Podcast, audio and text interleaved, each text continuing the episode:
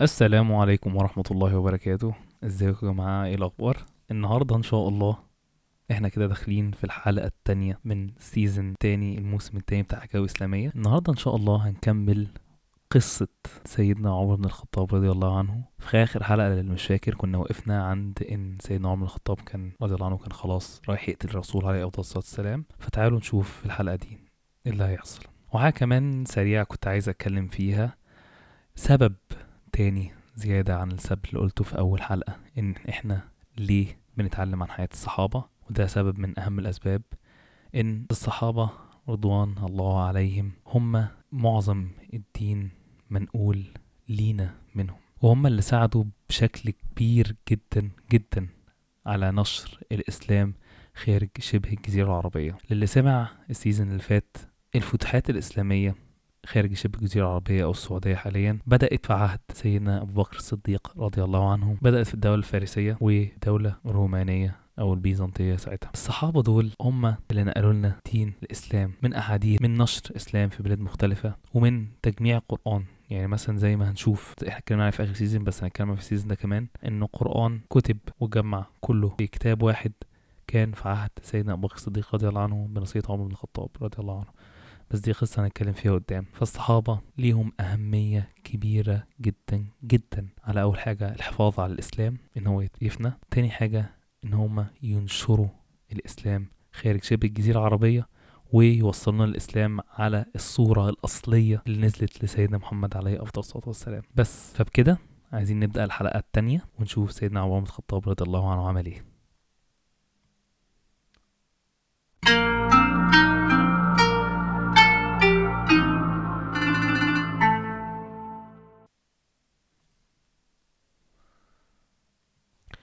فهو في طريقه إن هو يقتل سيدنا محمد قابل واحد صاحبه فسأله أنت رايح تعمل إيه يا عمر؟ قال له أنا رايح أقتل محمد عليه أفضل الصلاة والسلام عشان خلى قريش تتقسم وخلى العائلات تتفكك وخلى الناس تشتم آلهتنا. فالراجل رد عليه قال له أنت هتعمل مشاكل كده كبيرة ما بين العائلات وإن عائلة سيدنا محمد بنو هاشم كانت عائلة كبيرة جدا في مكة وإن حاجة زي دي لما تحصل هيحصل مشاكل كبيرة جدا ما بين القبائل والعائلات والموضوع طبعا مش هيتساب كده بالسهل. بس سيدنا عمر ما غيرش رأيه. وبرضه كمل زي ما هو إن هو رايح يقتل سيدنا محمد عليه الصلاة والسلام. فالراجل بعد ما حس بيأس وقال إن دي آخر حاجة ممكن يستعملها عشان يرد سيدنا عمر وما يروحش يقتل سيدنا محمد. قال له أنت رايح تقتل سيدنا محمد وأهلك في دخلوا في الإسلام؟ فسيدنا عمر استغرب. أهلي دخلوا في الإسلام؟ مين أهلي دخلوا في الإسلام؟ فالراجل قال له إن أختك وجوزها دخلوا في الإسلام اللي هو أخت سيدنا عمر بن الخطاب وجوز أخته دخلوا في الإسلام. وده كان حقيقي يعني هو ما كانش بيكدب عليه. أخت سيدنا عمر بن الخطاب وجوزها كانوا دخلوا الإسلام بس دخلوا في السر عشان عارفين قد إيه سيدنا عمر بن الخطاب كان يتعصب منهم وكان ممكن يحصل مشكلة. ومعظم المسلمين ساعتها كانوا دخلوا في الإسلام ساعتها ما كانوش بيقولوا في العلن إن هم مسلمين. معظم اللي كانوا دخلوا في الإسلام ساعتها كان الموضوع كله في السر. ففي اللحظة دي سيدنا عمر انفجر من الغضب وبدل ما يروح لسيدنا محمد عليه الصلاة أفضل الصلاة والسلام غير وجهته واتجه لبيت أخته. وأول ما وصل كانوا بيقروا القرآن أخته وجوزها. فأول ما سيدنا عمر دخل عليهم كانت أخت سيدنا عمر نسيت القرآن عن رجلها وأول ما شافت سيدنا عمر الخطاب طبعا ده أخوها فهي عارفة لما يكون متعصب قوي بشكله عامل إزاي.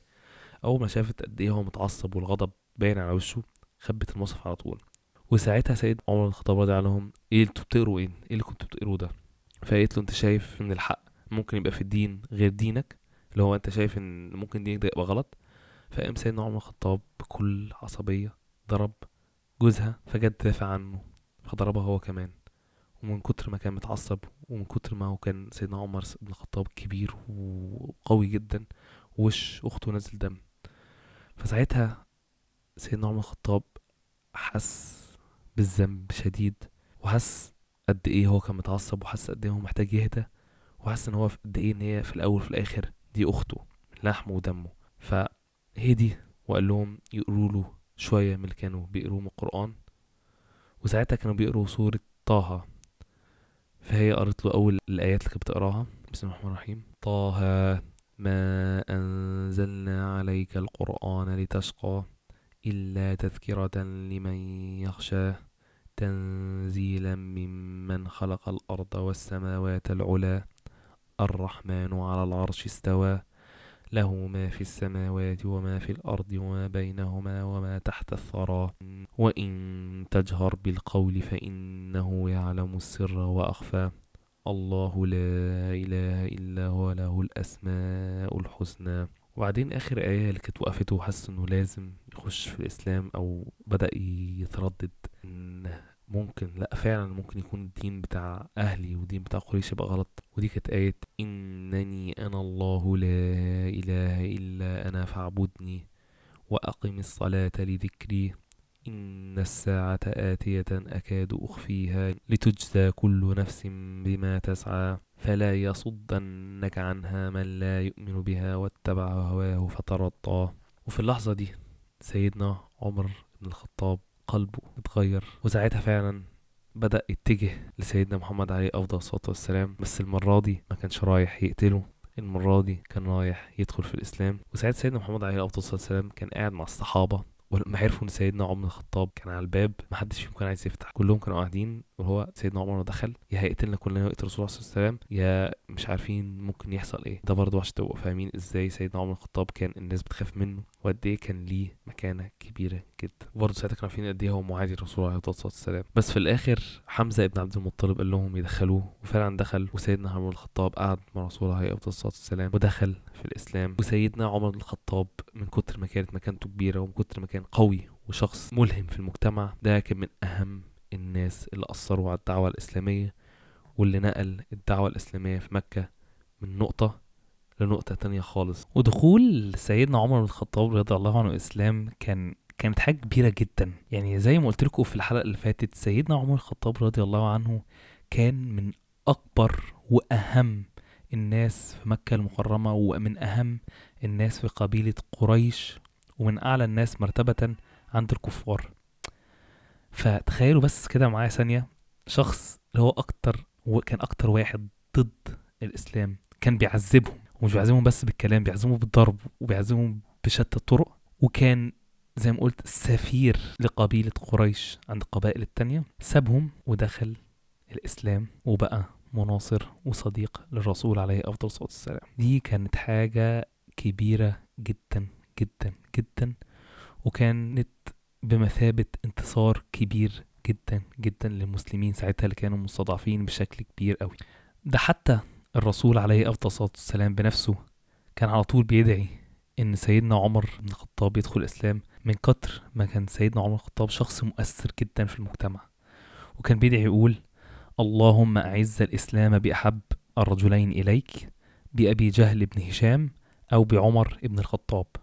وفي أحاديث ثانية كان بيقولوا إن هو كان عاي... نفسه أكتر من أبو جهل إن سيدنا عمر الخطاب يدخل الإسلام. وبالف... وبالفعل دعاء سيدنا محمد عليه أفضل الصلاة والسلام اتحقق وسيدنا عمر الخطاب رضي الله عنه دخل الإسلام. وبرضه عشان يعني تفهموا أكتر شخصية سيدنا عمر الخطاب عاملة إزاي وشجاعته الفظيعة. في الفترة دي من الزمن المسلمين كلهم مستضعفين وفي الفترة دي كل المسلمين أو 90% منهم اللي كانوا بيدخلوا الإسلام كانوا بيدخلوا في السر مش بيعلنوا لحد إلا سيدنا عمر بن الخطاب رضي الله عنه. سيدنا عمر بن الخطاب رضي الله عنه لما دخل في الإسلام أول حاجة عملها هو كان حاجة برضه لازم فيها خال سيدنا عمر كان أبو جهل. أول حاجة عملها سيدنا عمر يعني بص بص والله العظيم الشجاعة والشخصية القوية والإخلاص للحاجة اللي هو بيحبها أو الحاجة اللي هو مصدق فيها.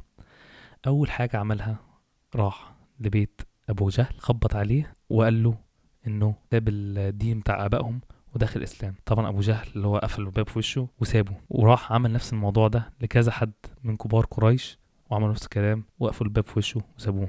يعني ومش كده بس يعني ما خبطش مثلا كبار قريش وقال لهم هو داخل في الإسلام وخلاص يعني سيدنا عمر بن الخطاب رضي الله عنه حس اللي هو لا أنا عايز كل شخص في مكة المكرمة كل شخص في قبيلة قريش يعرف إن عمر بن الخطاب دخل في الإسلام عمل إيه بقى؟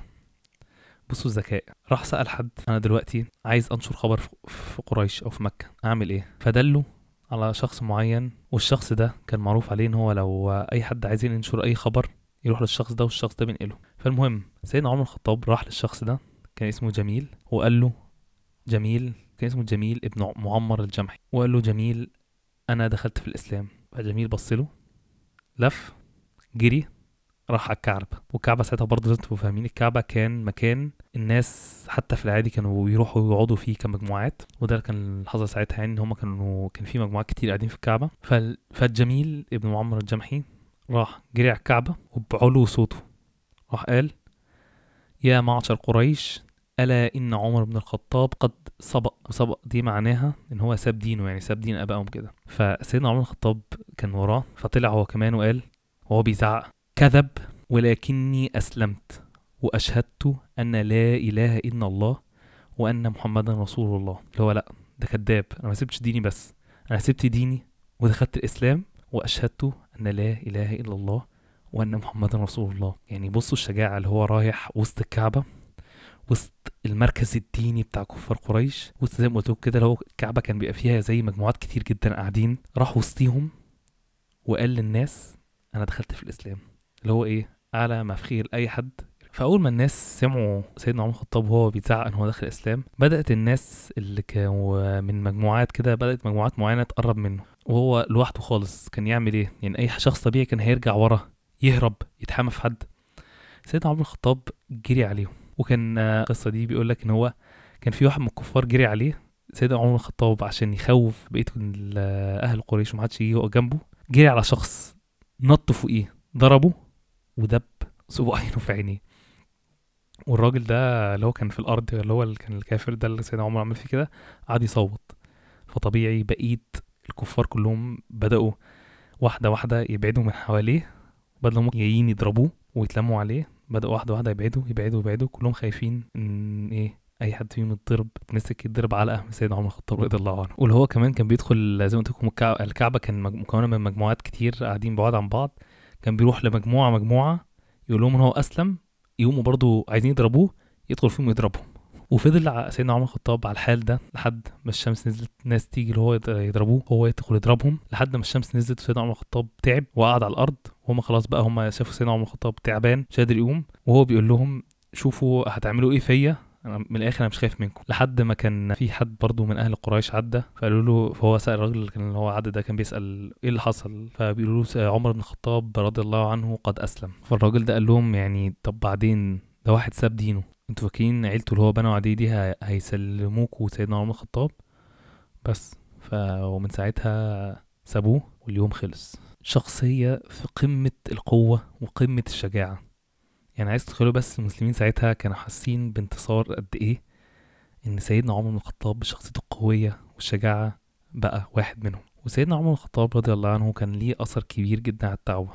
كان كل المسلمين بيتحاموا فيه هو وحمزة بن عبد المطلب عم رسول الله عليه الصلاة والسلام هما الاتنين كانوا على طول بيحموا المسلمين المستضعفين في الفترة دي. وبدخول سيدنا عمر بن الخطاب رضي الله عنه الإسلام كان المسلمين ممكن يدخلوا يصلوا في الكعبة عشان كان بيحصل هم المسلمين يدخلوا يصلوا في الكعبة وسيدنا عمر كان بيدخل يحميهم من أي شخص عايز يأذيهم أو أي شخص عايز يضربهم. عشان معظم الوقت كان بيحصل لما المسلمين المستضعفين كانوا بيدخلوا يصلوا في مكة أو يصلوا في الكعبة سوري كان الكفار كانوا بيدخلوا يضربوهم. بس بإسلام عمر بن الخطاب رضي الله عنه ده ما كانش بيحصل. سيدنا عمر بن الخطاب كان بيحميهم وانتوا يعني أظن فهمتوا سيدنا عمر الخطاب كان متقدر والناس بتخاف منه قد إيه في الفترة دي. وبرضه لازم تبقوا عارفين أكتر مين سيدنا حمزة بن عبد المطلب رضي الله عنه عم الرسول. ده كان من أقوى وأشد الناس في مكة. وهو والرسول عليه أفضل الصلاة والسلام كانوا اتربوا مع بعض وكان ملقب بأسد الله من قوته.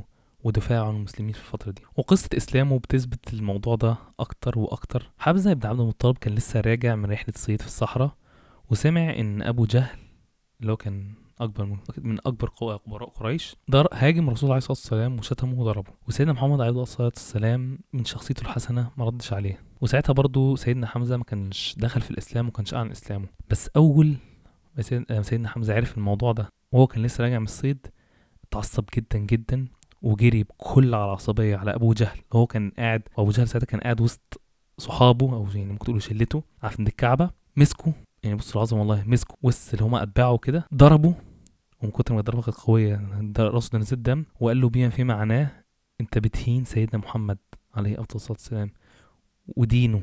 وأنا جزء من الدين ده. قوم دافع عن نفسك أو اضربني لو تتجرأ يعني بصوا العظمة والشجاعة ده اللي هو أكنه أكنه الرئيس بتاع قريش أبو جهل ساعتها. ومن هنا راح الرسول عليه طبعا ساعتها أبو جهل ما ردش عليه ولا قال له أي حاجة. ومن هنا سيدنا حمزة راح للرسول عليه الصلاة والسلام وخد الشهادة وأعلن الإسلام ودخل في الإسلام.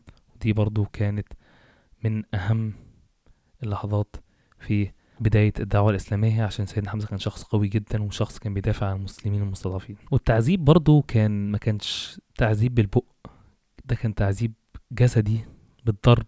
ومن أكثر القصص للتعذيب كانت قصة سيدنا بلال ابن رباح. أكيد كلكم عارفينها وكنا اتكلمنا عليها في أول season جوجلوا قصة بلال هتلاقوها على طول.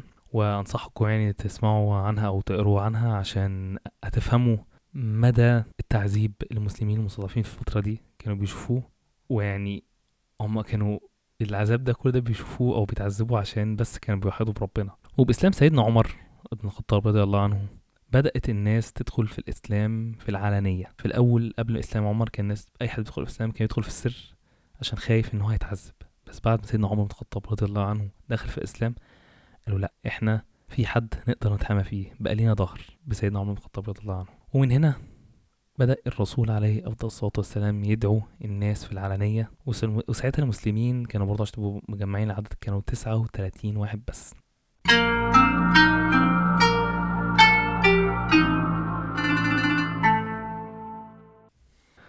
الحمد لله. والصلاة والسلام على رسول الله عليه أفضل الصلاة وأفضل السلام. أولا يا رب الحلقة تكون عجبتكم. ثانيا برضو زي كل حلقة لا عايز يقفل دلوقتي كده خلصنا الحلقة التانية من حياة سيدنا عمر الخطاب. بس أنا كنت قررت إن بعد كل حلقة هكلم في دقيقة أو دقيقتين عن حاجة اتعلمتها الأسبوع ده أو حاجة عرفتها جديد وعايز أشاركها معاكم.